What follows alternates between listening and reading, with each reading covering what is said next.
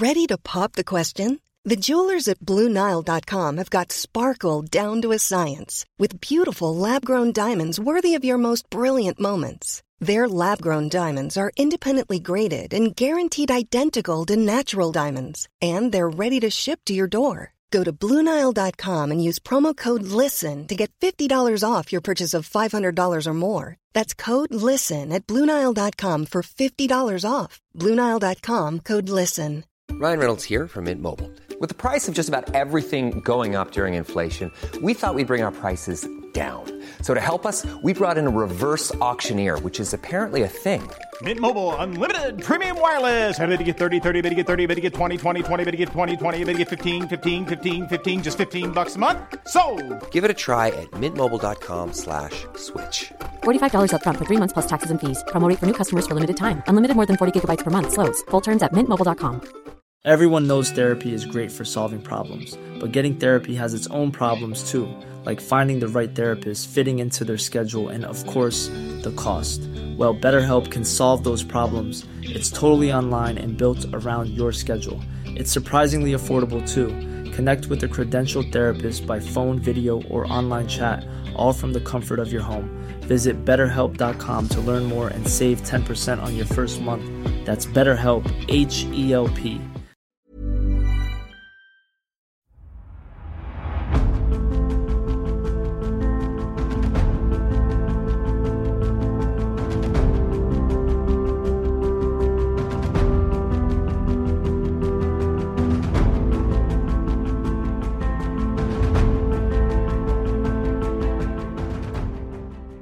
سلام و درود به همراهان عزیز. شما به پنجمین قسمت از پادکست رپاب گوش می‌کنید. اپیزود دختران کوبانی. در پادکست رپاب من امیر سودبخش به همراه ایمان نجادهد هر بار خلاصه یکی از کتاب هایی که به نوعی به تاریخ مرتبط هستند رو برای شما روایت می‌کنیم. بعد از وقفه یک ماه و نیمه ما دوباره برگشتیم. ضمن عرض تسلیت به خانواده تمامی کشته شده ها و ابراز همدردی با خانواده این عزیزان لازم می‌دونم در خصوص این موضوع که چرا ما تو این فضا باید اپیزود جدید منتشر کنیم توضیح کوتاهی بدم ما در پادکست رپاب معتقدیم که در شرایط فعلی جامعه ما بیشتر از هر زمان دیگه نیاز به آگاهی داره تا بتونه بهترین انتخاب ها رو بکنه و تجربیات تلخ گذشته براش اتفاق نیافته. بنابراین در این برهه ما باید بیشتر از قبل هم کار بکنیم تا بتونیم تجربیات و اتفاقات تلخ و شیرین تاریخ رو به مخاطب هامون منتقل کنیم. با این امید که با مرور تاریخ با آگاهی از تاریخ مجبور به تکرار تاریخ نباشیم. البته اکثریت شنونده ها با انتشار اپیزود موافق بودن ولی ما بر خودمون واجب می‌دونستیم به احترام دوستانی که شنونده ما هستند و به انتشار اپیزود نقد دارن این توضیح رو بدیم. این هم اضافه کنم که به خاطر برخی موضوعات ما قرارداد اسپانسری این اپیزود رو کنسل کردیم و این اپیزود اسپانسری نداره و هر کسی اگه دوست داشت می‌تونه از لینک هامی باش که تو توضیحات اپیزود هست از پادکست حمایت کنه. خب بیشتر از این زمان اپیزود رو نمی‌گیریم و با هم میریم سراغ کتاب. کتاب دختران کوبانی اثری از خانم گل لمان با ترجمه حمید هاشمی که از نشر کوله پشتی منتشر شده.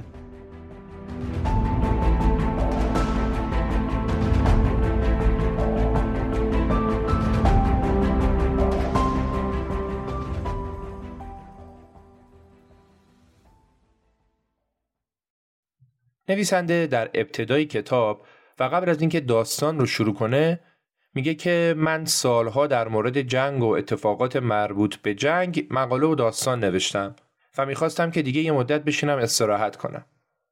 نویسنده میگه هنوز دوران استراحتم شروع نشده بود که یکی از دوستان با هم تماس گرفت و بعد از سلام و احوال پرسی گفت که می‌دونی در سوریه زنهایی هستن که تو خط مقدم دارن در برابر داعش میجنگن و انقلابی در حوزه حقوق زنها به راه انداختن؟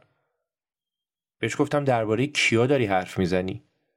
بهم گفت درباره یگانهای مدافع زنان. بعدم یکم در موردشون بهم توضیح داد.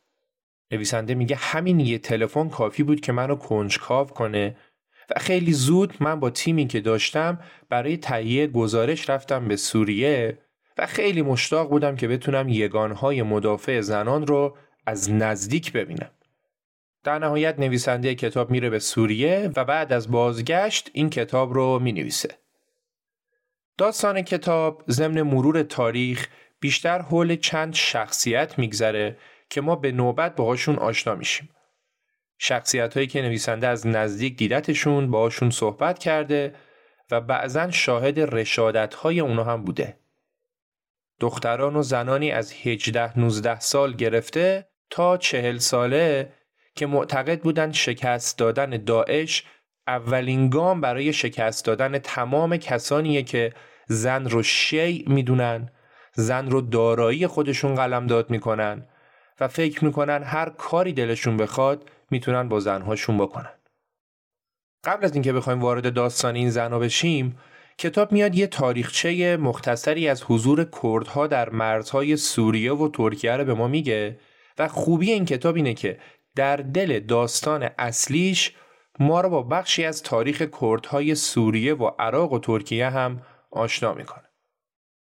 من در اپیزودهای قبل یه موضوع رو تاکید کردم و لازم اینجا هم تاکید کنم. اونم اینه که در پادکست رپاپ ما داریم صرفا خلاصه کتاب تعریف می‌کنیم. ممکنه قسمتی از هر کتابی بهش نقد هم وارد باشه. خود این کتاب می‌خواد راجع به احزاب کرد و عبدالله اوجالان و خیلی موضوعات حساس دیگه صحبت کنه که ممکنه روایت دربارهشون متفاوت باشه و شاید هم بهش نقد وارد باشه. کاری که ما اینجا انجام میدیم خلاصه ی کتاب بدون هیچ دخل و تصرفیه.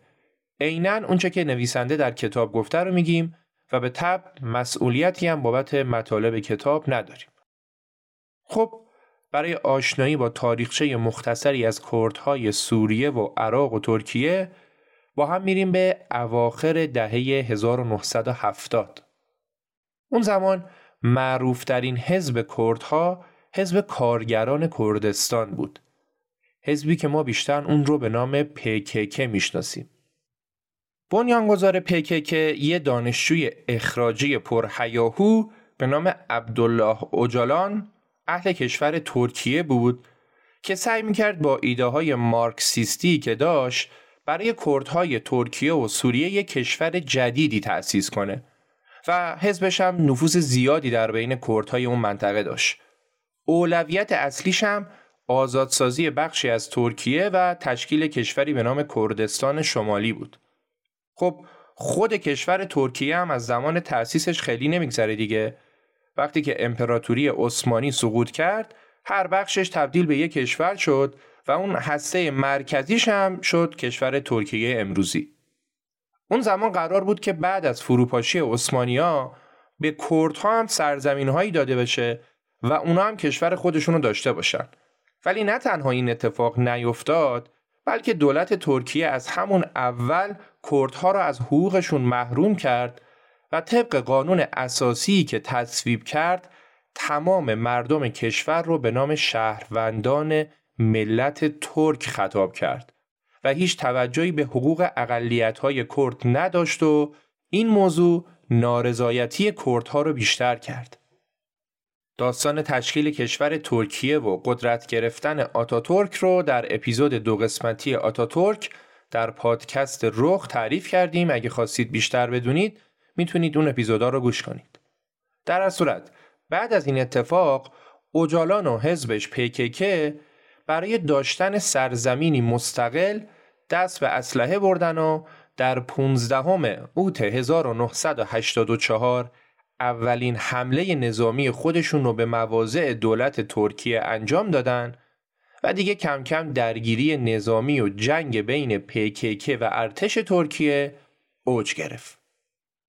اون زمان نیروهای پیکیکه برای درگیری با ارتش ترکیه از پایگاه های کوه های شمال عراق و سوریه به عنوان پناهگاه استفاده می‌کردن و رهبر سوریه حافظ اسد هم ازشون حمایت می‌کرد. اون موقع رهبر سوریه حافظ اسد بود. حافظ اسد میشه پدر همین بشار اسد رهبر فعلی سوریه.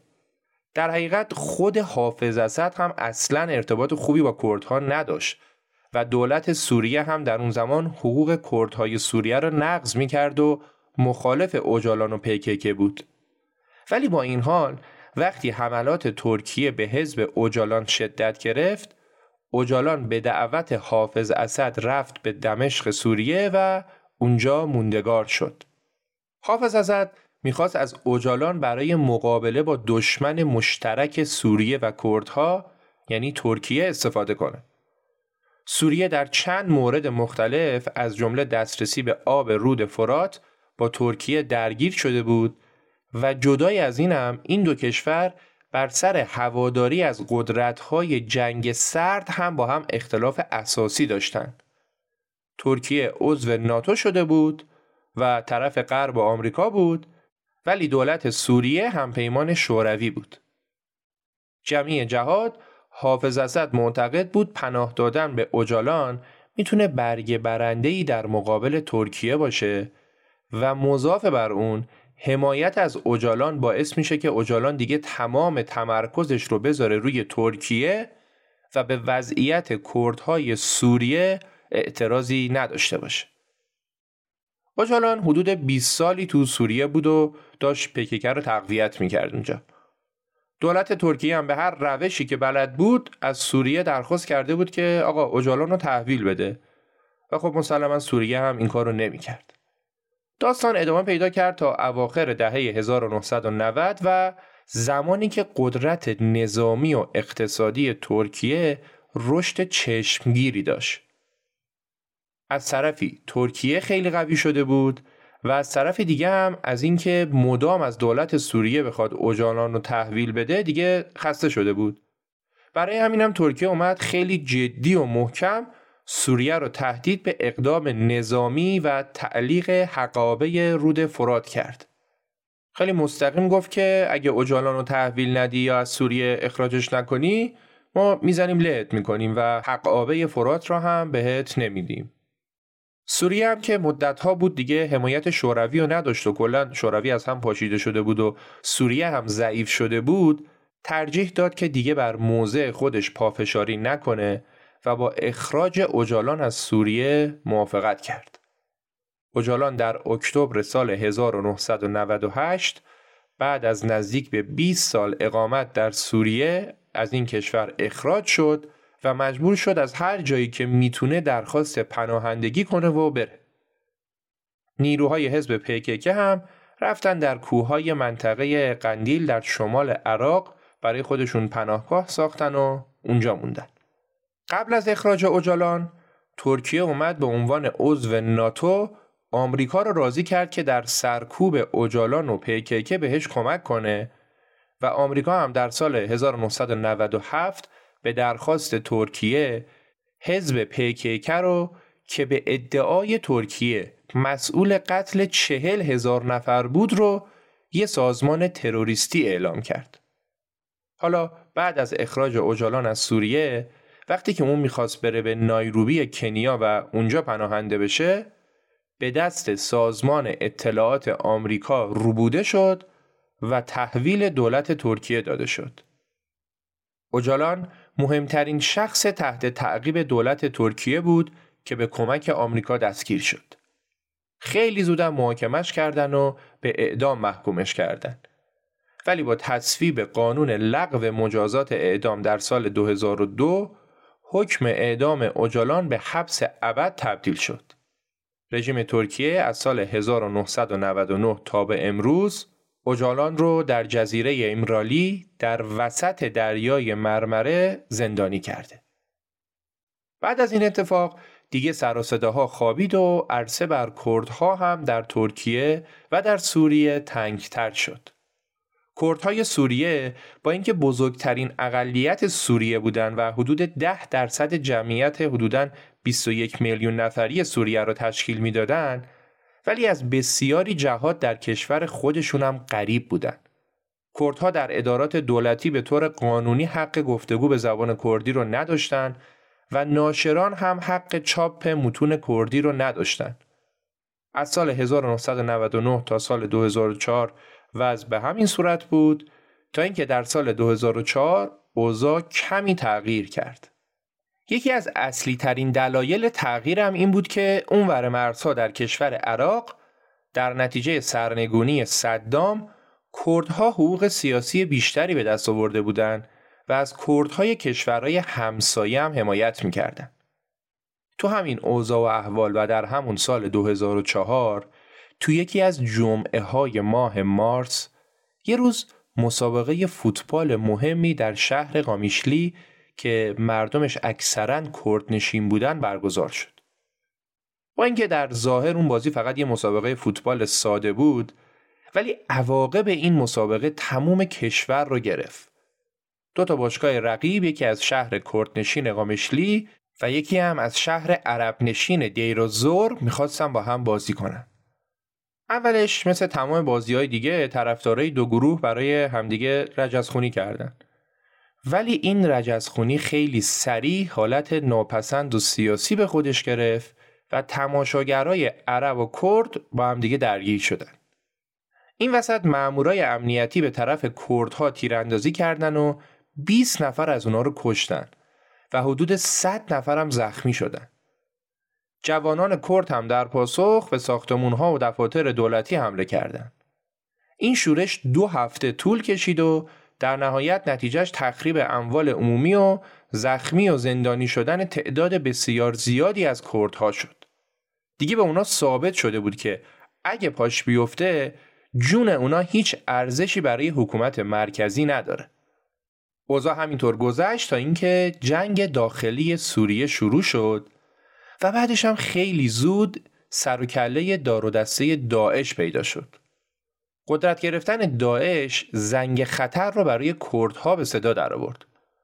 اونا می‌دونستن که دولت مرکزی روز روزش به دادشون نمی‌رسه چه برسه که الان تضعیف شده و خودش هم داره با مخالفانش و با داعش می جنگه. پس اومدن چیکار کردن؟ کردهای سوریه اومدن خودشون دست به کار شدن و برای دفاع از سرزمینشون شروع کردن به نامنویسی و نیرو گرفتن که این کار منجر به تأسیس یگانهای مدافع خلق شد. در حقیقت جوانان کرد بعد از وقایع دوازدهم مارس سال 2004 و اون بازی فوتبال معروف احساس کردن که دیگه لازم خودشون خودشون رو سازماندهی کنن. سال 2004 کردهایی که برای اعتراض به خیابون ریخته بودن نه سلاح داشتن و نه بلد بودن به روش دیگهی در برابر نیروهای امنیتی مسلح دولت از خودشون محافظت کنند. همون زمان و در پی اعتراضات سال 2004 یکی از گروه های مخالف سیاسی کرد در سوریه به نام حزب دموکراتیک که تازه هم تأسیس شده بود شروع به عضوگیری و سازماندهی اعضاش کرد. این حزب ریشه در حزب پکک داشت که رهبرش عبدالله اوجالان دستگیر شده بود و در زندان بود. حزب اتحاد دموکراتیک هم مثل همه احزاب مخالف دیگه در سوریه غیرقانونی بود. ولی با این حال مخفیانه حزبش رو تبلیغ می‌کرد و عضو می‌گرفت. اولش اونا فقط عضویت مردها رو قبول می‌کردن. ولی بعد از جنگ داخلی سوریه زنها هم تونستن به عضویت این حزب در بیان. دلیل اصلی این که اونا اجازه دادن زنها هم عضو حزب بشن و تفنگ به دست بگیرن و در ادامش دلیل اصلی این که خونواده ها هم به دختراشون اجازه چنین کاری رو می‌دادن آموزه های اجالان بود. اجالان می‌گفت احقاق حقوق کردها چیزی جدا از تحقق آزادی زنا نیست و زنها هم در کنار مردها می‌تونن برای تحقق آزادیشون بجنگن. همین موضوع کافی بود که خیلی از زنا عضو احزاب سیاسی کرد بشن و خودشون رو برای نبرد با داعش و مابقی دشمنانشون آماده کنن. خب این کل پیش زمینه داستان کتاب بود و حالا کتاب می‌خواد داستان جنگ چند نفر از همین زنا رو برای ما روایت کنه. داستان دختران شهر کوبانی کوبانی شهریه در شمال سوریه و تقریبا چسبیده به مرز ترکیه که تا قبل از حمله داعش کمتر کسی اسم این شهر رو شنیده بود.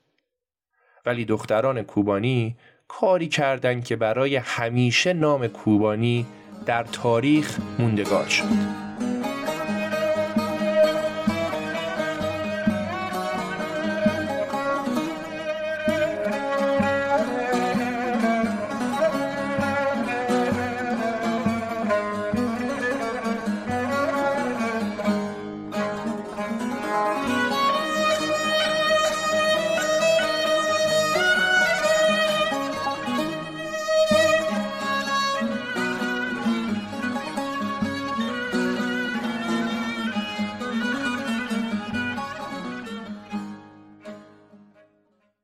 برای معرفی نفر اول داستانمون میریم به وسط میدون جنگ با داعش توی یکی از ساختمونهای جنگ زده وسط شهر کوبانی و با دختری به نام عزیمه آشنا میشیم. فضا رو تصور کنید یه شهر جنگ زده با ساختمونهای ویران شده از جنگ که توی یکی از ساختمونها یه دختری پنهان شده و در سکوت مطلق داره انتظار می‌کشه. صدای تیراندازی چند ساعتیه که قطع شده و شهر در آرامش ترسناکی به سر می‌بره. آرامشی قبل از طوفان. حالا عزیمه تو اون ساختمون تک و تنها چیکار می‌کنه؟ برای چی اونجاست؟ عزیمه تک تیراندازه و اونجا پنهون شده زانوهاشو جمع کرده بدنش کاملا به شکل حرف اس در اومده و داره از مگسک تنگ تفنگش اون طرف میدون جنگ رو رسد می‌کنه تا قربانیش رو پیدا کنه و بهش شلیک کنه. اون روز عزیمه ساعتها در ساختمون موند که بتونه از تو بیسیمش صدای داعشی ها رو بشنوه و بالاخره هم شنید. داعشی ها داشتن درباره حمله‌ای که می‌خواستن به زودی شروع کنن صحبت می‌کردن و در سکوت آروم آروم جلوتر می اومدن. اونا اونقدر اومدن جلو که عزیمه در مگسک تفنگش تونست اونا رو ببینه. وقتی که داعشی ها در تیررس قرار گرفتن عزیمه نفسش رو در سینه حبس کرد آروم چشم چپش رو بست و با انگشت اشاره دست راستش چند بار شلیک کرد.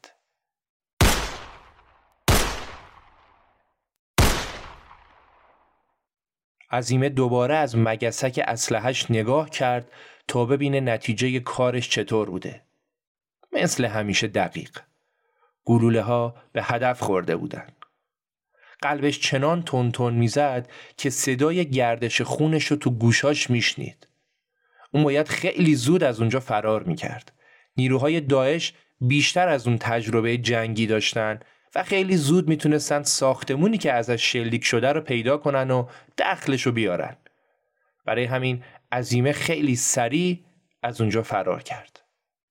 تو کوبانی عزیمه تکتیر انداز انقدی معروف بود که حتی شهرتش به گوش داعشی هم رسیده بود. همرزماش یه بار شنیده بودن یکی از رهبران داعش تو بیسیمی که می‌دونست داره شنود میشه گفته بود عزیمه من خودم میام شخصا سرتو می‌برم. اسم مستعار اون داعشی معروف شیخ بود و همین که شیخ اسم اون رو برده و گفته بود که می‌خواد سرشو ببره نشون می‌داد عزیمه چقدر براشون اهمیت داره و این موضوع خودش نوعی تقدیر هم برای عزیمه حساب می‌شد. عزیمه زن سی ساله جدی کمی عصبانی و سختگیر بود. او مثل خیلی از اعضای یگانهای مدافع خلق سوریه به خاطر اعتراضهای خیابونی که ده سال قبل در زادگاهش خامیشلی در گرفت در سال 2004 سر از معرکه کوبانی در آورده بود. عظیمه با این اندیشه اوجالان کاملا موافق بود که می‌گفت اگه زنان آزاد نباشن کردها هم نمی‌تونن آزاد باشن. اون زمان شهر کردنشین کوبانی در مرز بین سوریه و ترکیه با حدود 400 هزار سکنه در محاصره داعشیا قرار داشت و عزیمه و همرزمانش هم داشتن از جون مایه میذاشتن تا کوبانی به دست داعشیا نیفته. عزیمه یه دوست همسن و سال و قدیمی هم داشت که خلق و خوش برعکس خودش بود. رجدا دختری که همیشه ترجیح می‌داد سرش رو با کتابهاش گرم کنه و البته عاشق فوتبال و مارادونا هم بود. برعکس عظیمه رجدا خیلی درونگرا بود و از بچگی از اونجا که نمراتش همیشه عالی بود دوست در آینده داروساز بشه. ولی بلوایی که در سال 2004 رو پس از مسابقه فوتبال قامشلی در گرفت تمام تصوری که از آینده داشت رو در هم شکست و در اثر این آشوبها مسیر زندگی اونم مثل عزیمه برای همیشه تغییر کرد و اونم به یگانهای مدافع خلق سوریه ملحق شد. به جز عزیمه و رجدا ما با فرماندهشون هم آشنا میشیم. خانومی به نام نوروز که تقریبا ده سالی از اونا بزرگتره و در آستانه چهل سالگی در جبهه داره فرماندهی می‌کنه میجنگه با حضور زنانی مثل رجدا و عزیمه و نوروز و خیلی از زنای دیگه در یگانهای مدافع خلق سوریه کم کم اونا به این فکر افتادن که خودشون به صورت مستقل یگان خودشون رو داشته باشن و البته در کنار یگانهای مدافع خلق بجنگن.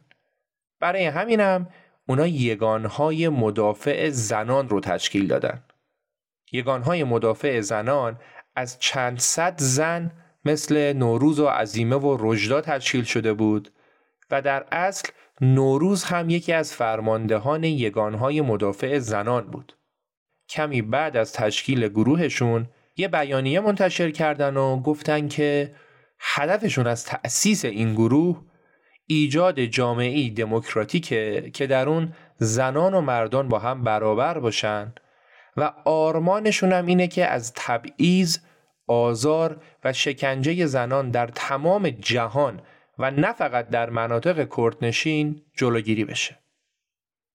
یگانهای مدافع زنان رسما در تاریخ چهارم آوریل سال 2013 در 65 مین سالگرد تولد اجالان تأسیس شد و رسمیت پیدا کرد و به جنگ داعش و سایر گروه های مخالف رفت. منظور از سایر گروه های مخالف گروه های مسلح مخالف بشار اسد مثل جبهه النصره بودند که اونا به خاطر عقاید افراطی مذهبیشون علاوه بر اینکه با بشار اسد می جنگیدن به خاطر اینکه کوچکترین علاقه ای به هیچ کدوم از اقلیت ها نداشتن با کردها هم درگیر می شدن. اینجای کتاب نویسنده میاد کلا یه تاریخچه مختصری از شروع اعتراضات بر ضد بشار اسد و تشکیل گروه های مسلح مخالفش میده که شنیدنش خالی از لطف نیست. سال 2011 وقتی بهار عربی به سوریه رسید یه عده از مردم در اعتراض به چهل سال حکومت خانواده اسد اومدن به خیابونا و شعار دادن که نفر بعدی توی دکتر منظور اونا از دکتر بشار اسد بود که متخصص چشم پزشکی بود و در سال 2000 بعد از پدرش سکان رهبری سوریه رو به دست گرفته بود. پدرش حافظ اسد رهبر سوریه که از اقلیت علوی مذهب این کشور بود بعد از سی سال حکومت در سال 2000 از دنیا رفت و پسرش بشار که تو دانشگاه های لندن درس خونده بود و زبان فرانسوی هم به خوبی می‌دونست تو سی و چهار سالگی قدرت رو به دست گرفت. اوایل بعضیا فکر می‌کردن این پزشک جوان روش جدیدی برای اداره نظام سیاسی سوریه داره. خوشبین بودن. ولی بعد از مدتی معلوم شد اونم به راه و رسم حکومتداری پدرش وفاداره و همون کارایی رو می‌کنه که پدرش می‌کرد. همزمان با شروع اعتراضات بهار عربی در سوریه معموران دولتی خواسته گروه های مختلفی رو که هر کدوم به طریقی مدعی تحول سیاسی، دموکراسی و آزادی بیان بودن رو رد می‌کردن و معترضین رو دستگیر می‌کردن. بعد این دستگیری ها آتش اعتراضات در شهرهای دورآ و همس و حومه دمشق شعلهور شد و یواش یواش درگیری ها به درگیری نظامی کشیده شد و کنترل از دست دو طرف خارج شد. ادامه این درگیری ها منجر به تشکیل گروه هایی مثل ارتش آزادی بخش سوریه و جبهه النصره شد. و خب به قدرت رسیدن این گروه ها برای کردها نه تنها منفعتی نداشت بلکه براشون خطرناک هم بود چون همونطور که گفتیم گروه هایی مثل جبهه النصره هیچ اهمیتی برای اقلیت ها قائل نبودند. حتی اظهارات برخی رهبران گروه های مخالف سوریه نشون می‌داد که دیدگاهشون نسبت به قومیت های محلی خیلی بدتر از دولت فعلیه. همه این موضوعات باعث شده بود که در اون آشفته بازار اولویت کردها دفاع از مردم کرد و سرزمین های کردنشین باشه.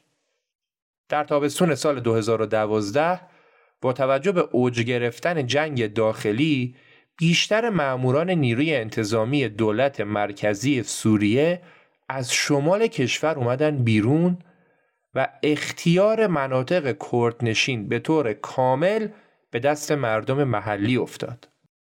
یکم بعد برای اولین بار در شهر کردنشین افرین کردها کنترل کامل شهر رو از مبدع پاسگاهایی که خودشون تأسیس کرده بودن بر عهده گرفتن.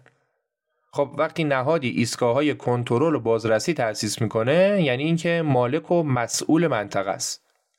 افرین اولین جایی بود که یگانهای مدافع خلق به جای مامورای دولتی کنترل اوضاع شهر رو به دست گرفتن و ایستگاه های بازرسی تأسیس کردند.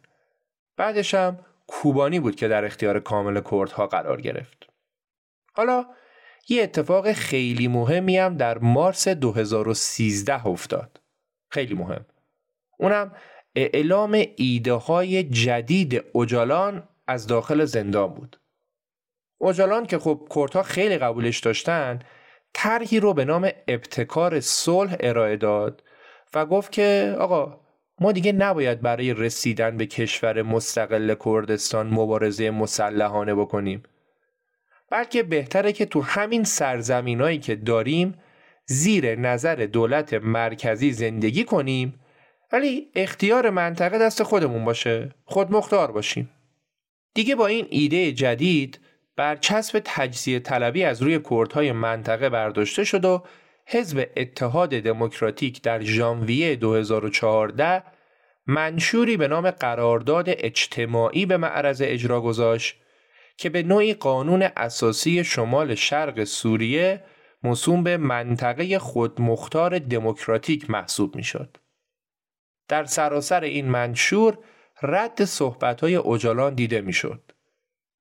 مواد 27 و 28 این منشور بر برابری حقوق زنان و مردان تاکید می‌کرد و می‌گفت زنان علل ابد و بیچون و چرا حق دارند در تمام شؤون سیاسی، اجتماعی، اقتصادی و فرهنگی جامعه شرکت کنند و نقش داشته باشند. زن و مرد در محضر قانون با هم کاملا برابرند و در ادامه هم نوشته شده بود که این منشور تحقق برابری زنان و مردان رو تضمین می‌کنه و مؤسسات عمومی موظفن در راستای رفع تبعیضهای جنسیتی در جامعه تلاش کنند. حکومت مرکزی سوریه با این ایده جدید مشکلی نداشت ولی دولت ترکیه از اینکه کردها بخوان در مناطق مرزی اونا قدرت رو به دست بگیرن و خودگردان بشن خیلی ناراحت بود. و سراحتا گفت که حضور یک گروه وابسته به حزب پیکیکه رو در مرزهای خودش با سوریه تحمل نمی‌کنه و حاضرم بود هر کاری که از دستش برمیومد برای نابودی کردهای سوریه بکنه. من جمله اینکه به داعشی ها اجازه می‌داد که به راحتی از خاک ترکیه رد بشن و به شمال سوریه وارد بشن و اونجا به مواضع کردها حمله کنند. داعش که قدرت بسیار زیادی گرفته بود در تابستون سال 2014 به شهر کوبانی حمله کرد و این حمله باعث ایجاد زنجیره از حوادث شد که حتی در این منطقه پر از شگفتی و حادثه هم قابل پیش بینی نبود. کردهای سوریه که کمتر کسی تو دنیا از وجودشون خبر داشت در کوبانی شهری که هیچ کس نمی‌دونست اصلا کجای نقشه است ناگهان اهمیت جهانی پیدا کردند. همونطور که قبلتر گفتیم این روزها مصادف با روزهایی بود که عزیمه تکتیرانداز معروفی شده بود نوروز فرماندهی لایق و با تجربه بود و رجدا با تدبیر و شجاعتی که تو جنگ از خودش نشون داده بود آماده قبول مسئولیت های بزرگتر بود. روزهایی که مردان سیاه پوش داعش با چهره هایی ترسناک و اندیشه هایی ترسناکتر از چهره هاشون به کوبانی حمله کردند و حالا این کردها بودند که باید زن و مرد در کنار هم در مقابل این جنایتکاران بیرحم و ترسناک مقاومت می‌کردند. کردها بارها مرگ با گلوله رو تجربه کرده بودند. مرگ با بمباران و بمب‌های شیمیایی رو تجربه کرده بودند. مرگ با سرما و زلزله رو تجربه کرده بودند. اما هرگز از ترس نمرده بودند.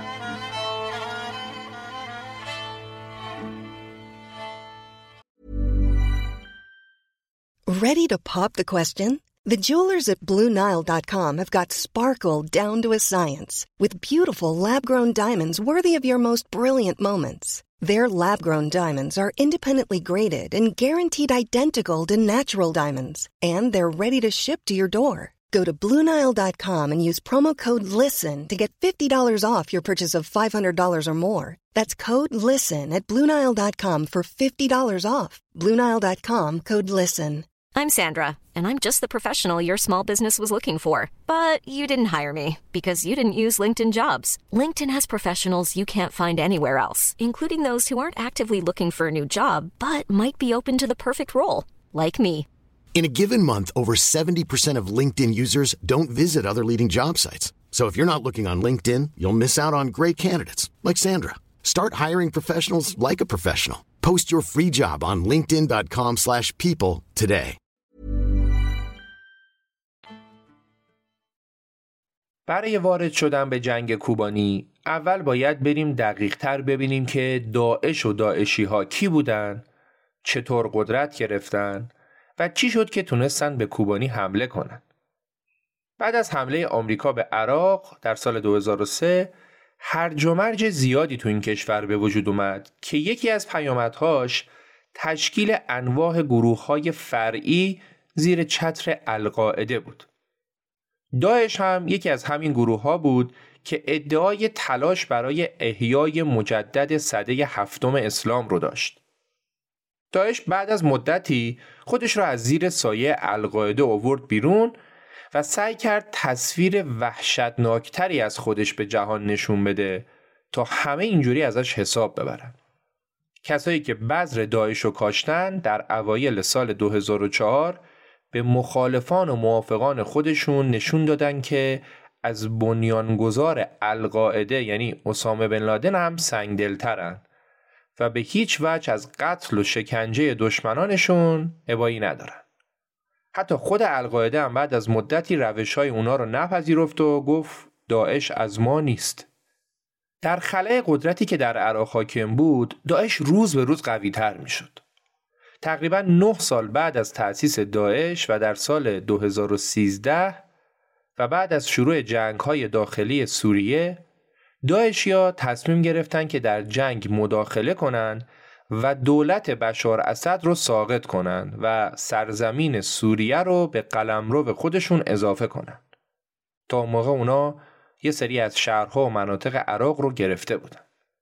حالا از اونجایی که قصد و نیت داعش با همه گروه های مخالف بشار اسد متفاوت بود، داعشیا تقریبا با تمام گروه های مسلح مخالف بشار اسد در شهرهای مختلف سوریه می جنگیدن و خیلیاشون رو میکشتن تا خودشون رو به عنوان مهمترین گروه سیاسی مبارز مسلح معرفی کنند و ثابت کنن که فقط اونا می‌تونن جایگزین دولت سوریه باشن. چند ماه بعد در ژانویه 2014 اوباما سخنرانی کرد و گفت که داعش داعش یه تهدید کوچیک درست همون زمان داعش کل شهر بزرگ رقه در سوریه رو تصرف کرد و بعد از تصرف شهر رقه رو به عنوان پایتخت خودش انتخاب کرد. دیگه هر روز از کشورهای مختلف جهان آدمایی بودن که به هر نحوی خودشون رو به رقه میرسوندن تا به داعش ملحق بشن. کمی بعد داعش موسل دومین شهر بزرگ عراق رو هم گرفت. مردم دنیا از اینکه می‌دیدن موسل دست به هیچ مقاومتی در برابر داعش نزد متعجب بودند. صدها هزار نفر از جمعیت حدوداً دو میلیونی شهر فرار کردند و خیلی زود اعضای داعش به 150 کیلومتری بغداد پایتخت عراق هم رسیدند. در 29 ژوئن 2014 داعش سرمست از اشغال شهرهای متعددی که تسخیر کرده بود در شهرهایی که در عراق و سوریه فتح کرده بود اعلام خلافت کرد و رهبر این گروه معروف به ابوبکر البغدادی در مسجد جامعه موسل خطبه خوند و گفت که می‌خواد امپراتوری اسلامی تشکیل بده که به سراسر کشورهای خاور میانه و فراتر از اون به اروپا و سایر بلاد کفر گسترش پیدا کنه. بعدش دیگه اوباما بالاخره اومد اعلام کرد که قصد داره بر ضد داعش دست به مداخله نظامی محدودی بزنه. از نظر آمریکا یگانهای مدافع خلق سوریه تنها نیروی زمینی قابل اعتمادی بودند که می‌تونستن با داعش مقابله کنند.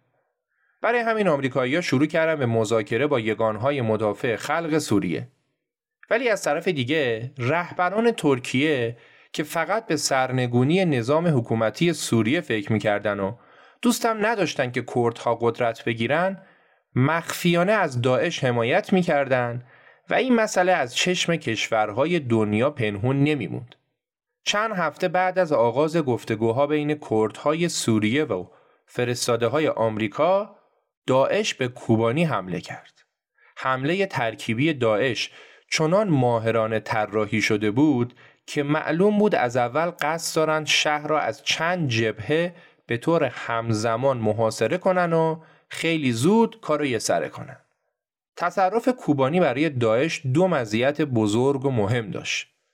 اول اینکه اونا می‌تونستن بر جاده ای که پایتخت خودخوانده داعش یعنی شهر رقه رو به شهر مهم حلب وصل می‌کرد مسلط بشن. دومم اینکه داعش با تصرف کوبانی می‌تونست تمام مرز سوریه و ترکیه را در اختیار خودش بگیره و برای همین هم کوبانی یکی از مهمترین اهداف داعش بود. پس داعش بهترین و تواناترین افرادش رو به کوبانی فرستاد تا به قول خودشون مهمترین پیروزی تاریخ رو در میدان کوبانی رقم بزنن. حملات داعش به شهر کوبانی شروع شد با تمام قوا و از چهار جهت.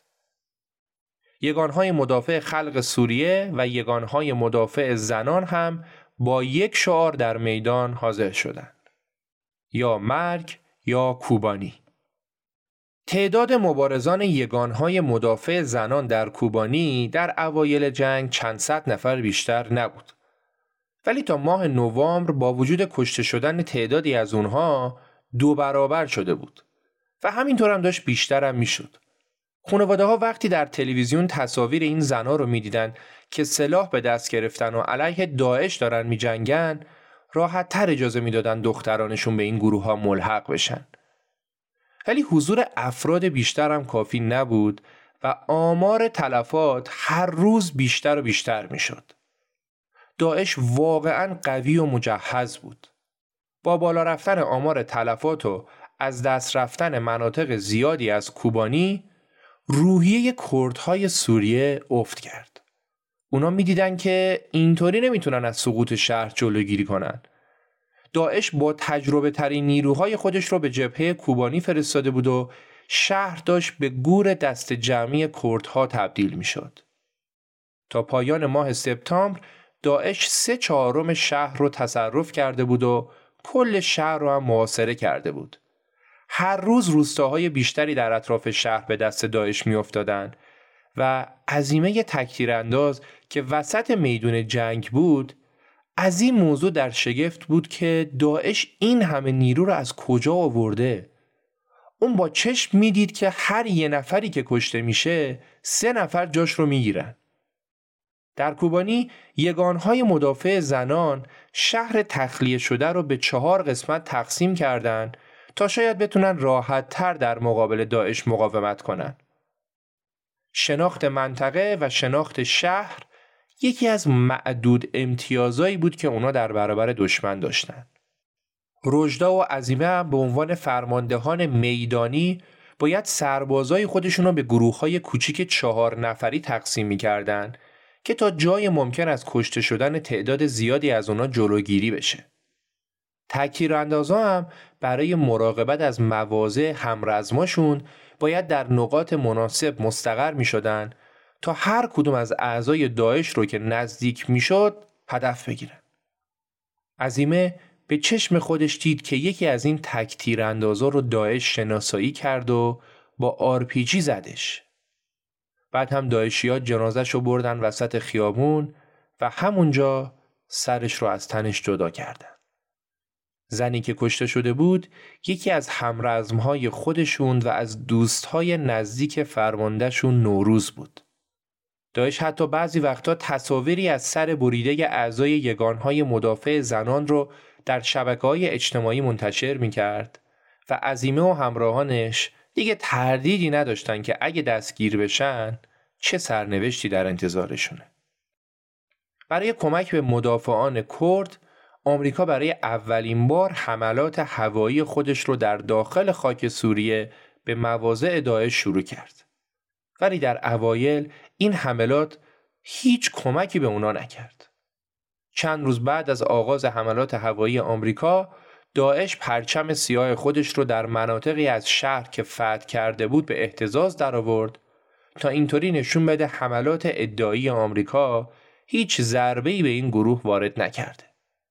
اوایل نوامبر سال 2014 داعش نزدیک به 60 درصد از خاک کوبانی رو در اختیار داشت.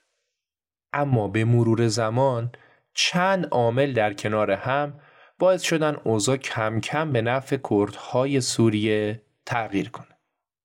اول اینکه تعداد زیادی از مبارزان پیشمرگه از کردستان عراق به سوریه اومدن تا به عنوان نیروی کمکی در کنار مبارزان سوری بجنگن. دومم این که نیروی هوایی آمریکا شبونه مجموعه بزرگی از مهمات و سلاح و تجهیزات پزشکی رو با هواپیما روی آسمون کوبانی ریخ و مدافعان کوبانی رو حسابی مجهز کرد. اوضاع پزشکا و وضعیت دارو تا قبل از اون به قدری بد بود که وقتی یکی از معدود پزشکای باقی مونده در کوبانی محموله های دارویی رو تو آسمون دید دستش رو به سمت آسمون بلند کرد و وسط خیابون سیاه و خالی از سکنه رو به آسمون زار زار گریه کرد. حملات هوایی آمریکا خیلی به کار مدافعان کوبانی نیومد. ولی تجهیزات و مهماتی که فرستادن چرا؟ با این وضعیت داهش در ماه نوامبر به قدری در کوبانی نیرو از دست داد که در شبکه های اجتماعی خودش اعلام کرد به هزاران نیروی جدید نیاز داره. تو جبهه جنگ نوروز و رجدا و عزیمه خسته از جنگ ولی امیدوار مونده بودن و به این فکر می‌کردن که یه روزی این جنگ تموم میشه و همه می‌فهمند زنان همرزم اونا در خط مقدم چه رشادت از خودشون نشون دادن. ولی یه شب اتفاقی افتاد که معلوم نبود خطوط مقدم جبهه تا صبح دووم میاره یا نه. اون روز در ابتدای صبح صدای انفجار مهیبی اومد. روز صدای انفجار رو از مدرسه‌ای که در اختیار خودشون بود شنید و لرزش انفجار رو هم حس کرد. بعد سریع یکی از چهار تا بیسیمی که جلوش بود و برداشت و از رجدا که همون جاها بود پرسید چه خبر شده؟ رجدا جواب داد الان چند ساعتی که زیر آتیشیم. فکر کنم باید موقعیتمون رو عوض بکنیم. بعد بیسیم خرخر کرد و صدای بلند تیراندازی صدای رجدا رو پوشوند. داعش با تمام قوا به خطوط مقدم جبهه‌ای که در حیطه مسئولیت رجدا بود حمله کرده بود و اونا دیگه جایی برای فرار نداشتن. محاصره شده بودن. ولی رجدا این شانس رو داشت که عزیمه در خط مقدم بود و اون روز با رشادت عجیبی که به خرج داد تونست با تمام نیروهایی که داشت یک راه فرار رو باز کنه تا رجدا و چند نفر دیگه بتونن از اونجا فرار کنن به عقب. خب این تازه قسمت خوب ماجرا بود. خبر بعد این بود که عزیمه از فاصله نزدیکی تیر خورده بود. عزیمه حتی تونسته بود چهره کسی که بهش تیراندازی کرده بود را هم ببینه. یه داعشی کچل با ریشهایی بلند. هر طور بود عزیمه رو بردن عقب. پزشکی که اومد بالا سرش بهش گفت که اگه الان عملت نکنی مرگت حتمیه. چند هفته قبلش یه گلوله بازوی راست عزیمه را شکافته بود. ولی اون بعد از چند ساعت که تو بیمارستان بود خودش اومده بود بیرون و برگشته بود پیش دوستاش. ولی این بار قضیه فرق می‌کرد. خطر مرگ جدی بود. عزیمه رو بردن اتاق عمل و یه جراحی سنگینی روش انجام دادن و خوشبختانه اون زنده موند. تو روزهای بعد از عمل وقتی که عزیمه نیمه هوش روی تخت بیمارستان بود همرزمانش موفق شدن به مرور مناطقی که از دست داده بودن رو به دست بگیرن و در نهایت کوبانی رو آزاد کنن. 20 روز بعد از ورود عزیمه به بیمارستان یگانهای مدافع خلق پیروزی خودشون رو بر داعش در کوبانی اعلام کردند. بعد از ترخیص از بیمارستان در 26 ژانویه عزیمه به همراه پنج فرمانده مرد در مقابل پرچم زرد یگانهای مدافع خلق ایستاد و پایان رسمی نبرد کوبانی را اعلام کرد. عزیمه در سخنرانی که کرد به همرزمان خودش تبریک گفت از کشته شده های جنگ یاد کرد و قول داد که خودش و همرزمانش مبارزه برای شکست و نابودی کامل داعش رو که از کوبانی شروع کرده بودن تا نابودی کامل داعش ادامه بدن.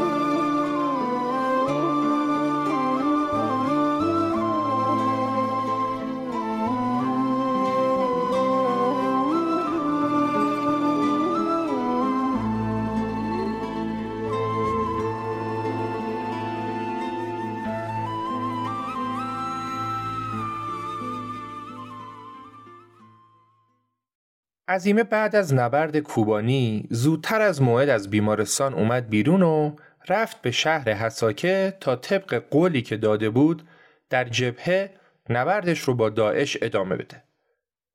اونجا عزیمه فرماندهی صدها نیرو رو بر عهده گرفته بود. تو همون روزهای اول در نزدیکی های خط مقدم اون برای یه قرار ملاقات وارد یه نفربر زرهی شد. یه نفربر قهوه‌ای که داخلش 5 6 تا صندلی داشت و می‌تونستن اونجا بشینن و صحبت کنن. هنوز دقایقی از صحبت اونا نگذشته بود که صدای انفجار عزیمه رو گیج کرده بود. تمام صورتش از زخم ترکشا میسوخ. پاش حرکت نمی کرد و از جاش نمی‌تونست تکون بخوره. ترکش های انفجار سوراخ سوراخش کرده بودن. خیلی زود اطرافیانش دویدن طرف ماشین و بدن پر از ترکش عزیمه رو آوردن بیرون.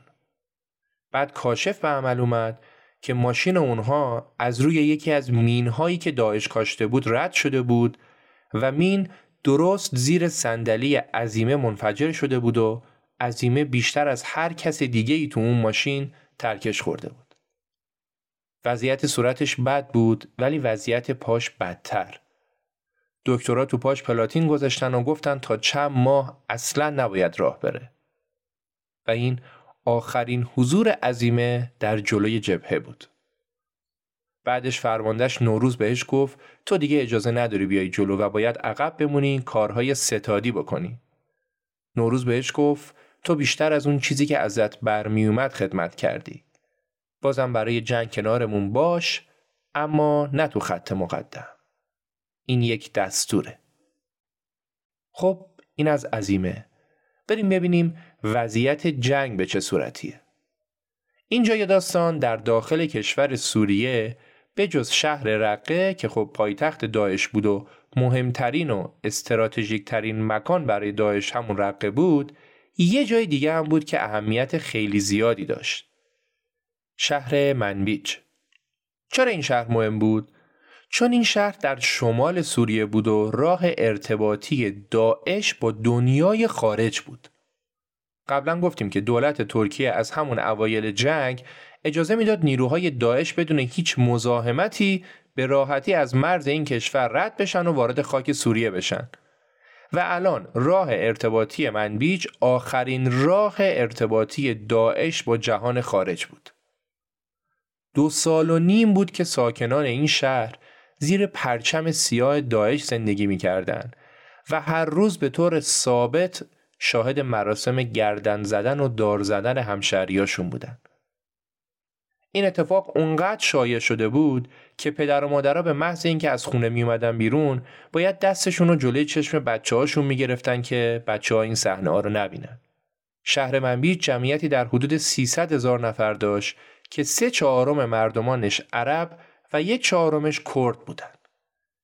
این شهر راهروی ورودی تمام جنگجویان خارجی و الحاق اونا به داعش بود که هر روز تعداد پیروان این گروه رو زیادتر می‌کرد.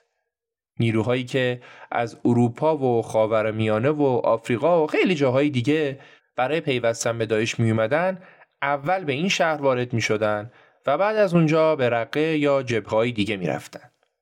وقتی که داعشی ها متوجه شدن به زودی قرار نیروهای سوری به منبیج حمله کنن اومدن تمرکز نیروهاشون رو روی این شهر مهم گذاشتن و داعشی های دیگر را از جاهای مختلف برای دفاع فراخوندن. در حمله به منبیج نوروز و واحدهای محافظ زنان بخش مهمی از عملیات بودند.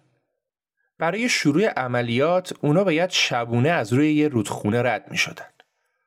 قرار بود اول اعضای یگانهای مدافع زنان برن اونور آب بعد مبارزان عرب نیروهای دموکراتیک سوریه بهشون ملحق بشن. عملیات ساعت 11 شب سیوم می سال 2016 شروع شد و ردیف ردیف قایقهای کوچکی که همه پر از مبارزان زن بودن از روی آب رد شدن و خودشون رو رسوندن اونور آب که ساحل رو برای عبور تجهیزات نظامی و عبور همرزمهای دیگرشون امن کنن. خوشبختانه داعش برای دفاع از شهر ترجیح داده بود که جلو نیاد و از عقبتر دفاع رو شروع کنه و قید رودخونه رو زده بود. ولی این تازه مرحله اول عملیات بود.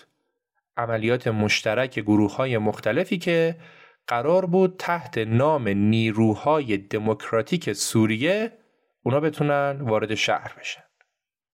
یکی از فرماندهان میدانی یگانهای مدافع زنان در حمله به منبیچ که دستیار سابق نوروز هم بود زنی بود به نام زنارین که خودش اصالتا اهل همین منبیج بود و در این حمله داشت به شهر و دیار خودش برمیگشت. زنارین ده سال پیش وقتی به همراه خونواده شهر منبیج را به مقصد کوبانی ترک کرده بود هیچ وقت تصور نمی‌کرد یه روزی با لباس نظامی بر تن و تفنگ کلاش روی شونش به عنوان فرمانده پنجاه سرباز به شهر برگرده تا شهر را از دست تکفیریان داعش نجات بده. نبرد منبیج برای نیروهای دموکراتیک سوریه تلفات زیادی داشت. داعشی ها خیلی از زنان جوون رو کشتن و اونا جاده هایی رو هم که نیروهای عرب و کرد برای نزدیک شدن به قلب شهر از اونا تردد می‌کردن و مینگذاری کرده بودند و چندین نفر از نیروهای دموکراتیک سوریه هم روی همین مینها جونشون رو از دست دادن. تلفات وحشتناک بود. نیروهای یگانهای مدافع زنان اونقدر در این نبرد کشته شده بودند که حسابش دیگه از دست زنارین و نوروز در رفته بود. عواسط جنگ یواش یواش خبرهای خوب از راه رسید. خبر رسید که گروهی از دختران ایزدی که دو سال تموم در منبیج به عنوان برده های جنسی مورد آزار اعضای داعش بودن نجات پیدا کردند. سرنوشت ایزدی هایی که گیر داعشی ها می افتادن واقعا اسفناک بود. تو اپیزود نادیا از پادکست رافکست می‌تونید داستان یکی از همین آدم ها رو بشنوید. بعد از آزادسازی دختران ایزدی نیروهای دموکراتیک سوریه روستا به روستا جلوتر می‌رفتن. تو روستاها مردم با دیدن زنان نظامی به اونا می‌گفتن ما فکر می‌کردیم مردم از خودشون قصه در آوردن و شاید که میگن زنهای کرد اومدن دارن با داعشی ها میجنگن. ما باور نمی‌کردیم فکر می‌کردیم قصه است. ولی الان می‌بینیم که شما واقعی هستید و تعدادتونم اینقدر زیاده. چند هفته بعد در دوازدهم اوت داعشی ها به طور کامل از شهر عقب نشینی کردن و تعدادی از مردم رو هم به عنوان سپر انسانی با خودشون بردن. دو سال بعد از آزادسازی کوبانی در نبرد شدیدی که بیش از هفتاد روز طول کشید شهر منبیج به دست نیروهای دموکراتیک سوریه آزاد شد و زنارین بعد از مدتها با چشمان اشکبار برگشت به شهر خودش.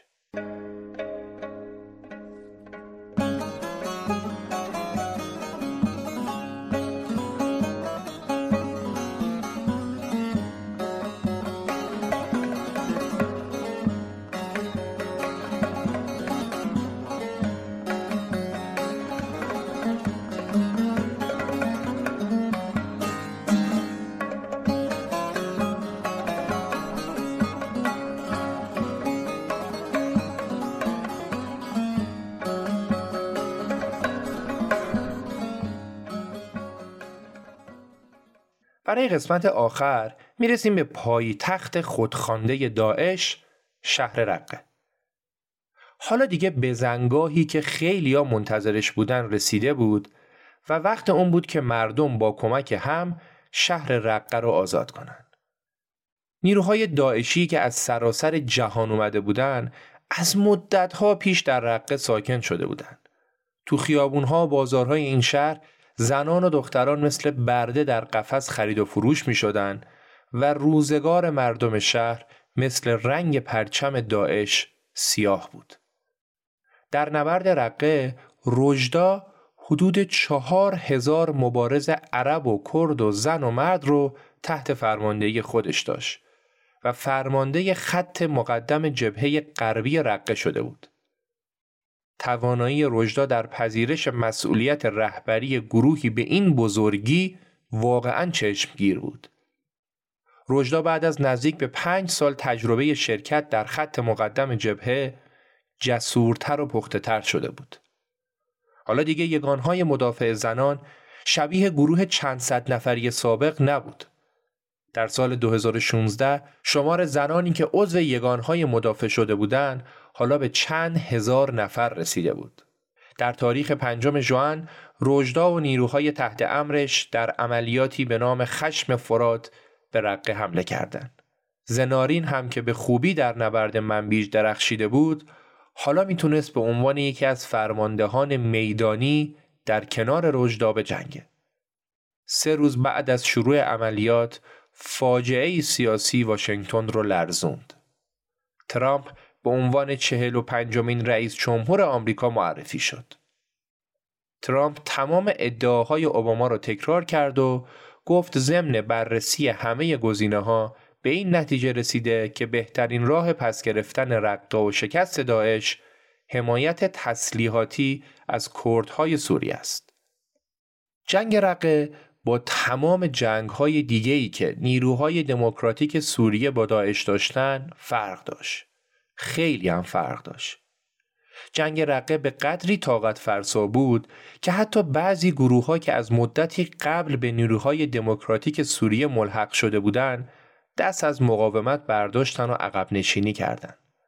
هر روز ماشین های بمبگذاری شده ادوات انتحاری و مینهای بیشتری به دست داعش می رسید که می‌تونستن در هر گوشه و کنار و در هر وسیله و مکانی که نیروهای دموکراتیک سوریه به اون سرک میکشیدن کار بگذارن. از ورودی ساختمونا گرفته تا درهای خونه ها. در هر قوری و کتری که در هر آشپزخونه بود و در هر کابینت و گنجهی که باز می‌کردن.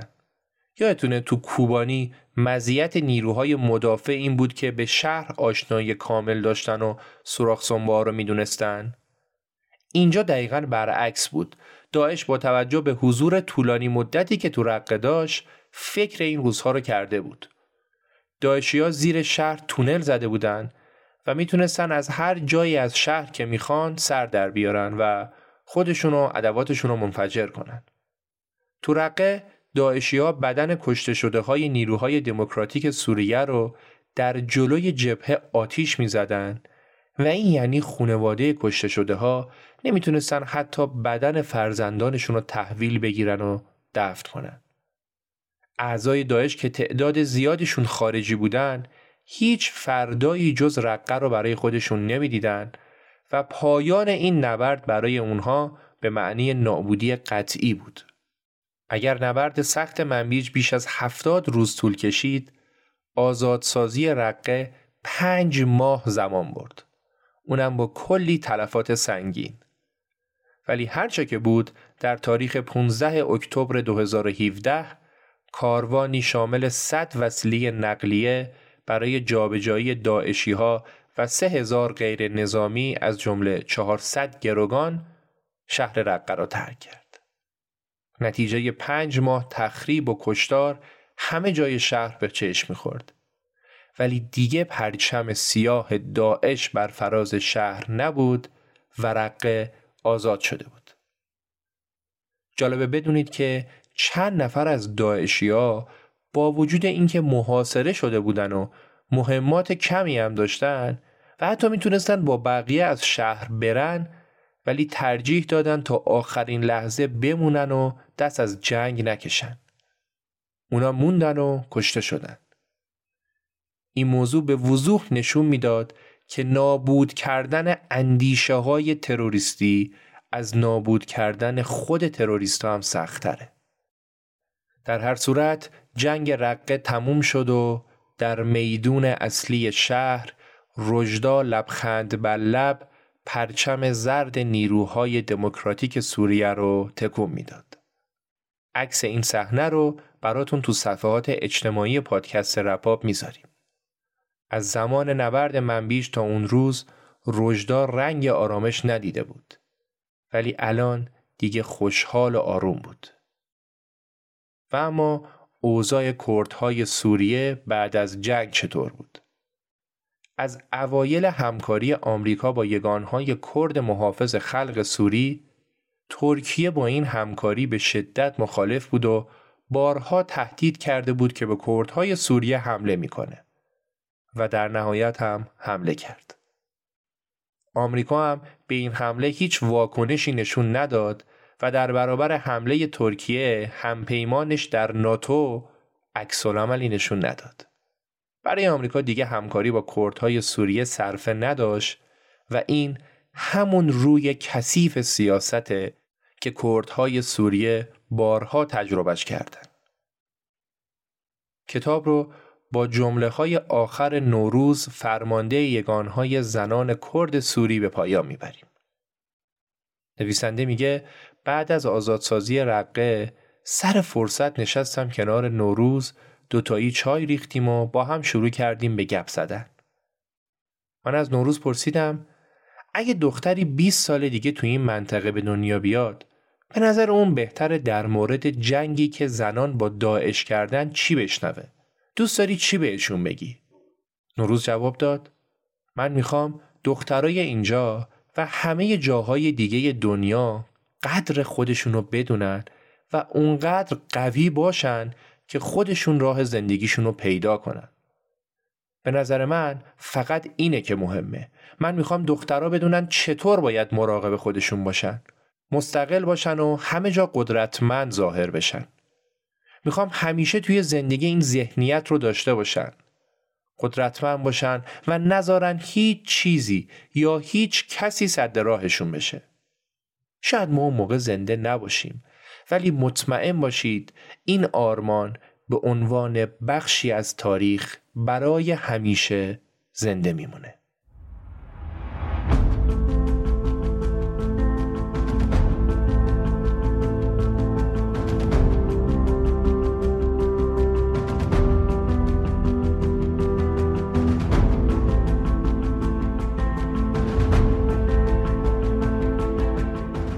اپیزود پنجم پادکست رپاب خلاصه یک کتاب بسیار زیبا و پر احساس دختران کوبانی رو شنیدید.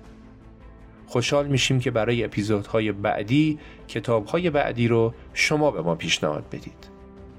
مرسی که در کنار ما هستید و بدونید که ما هم در کنار شما هستیم. به امید دیدار امیر سودبخش آبان 1401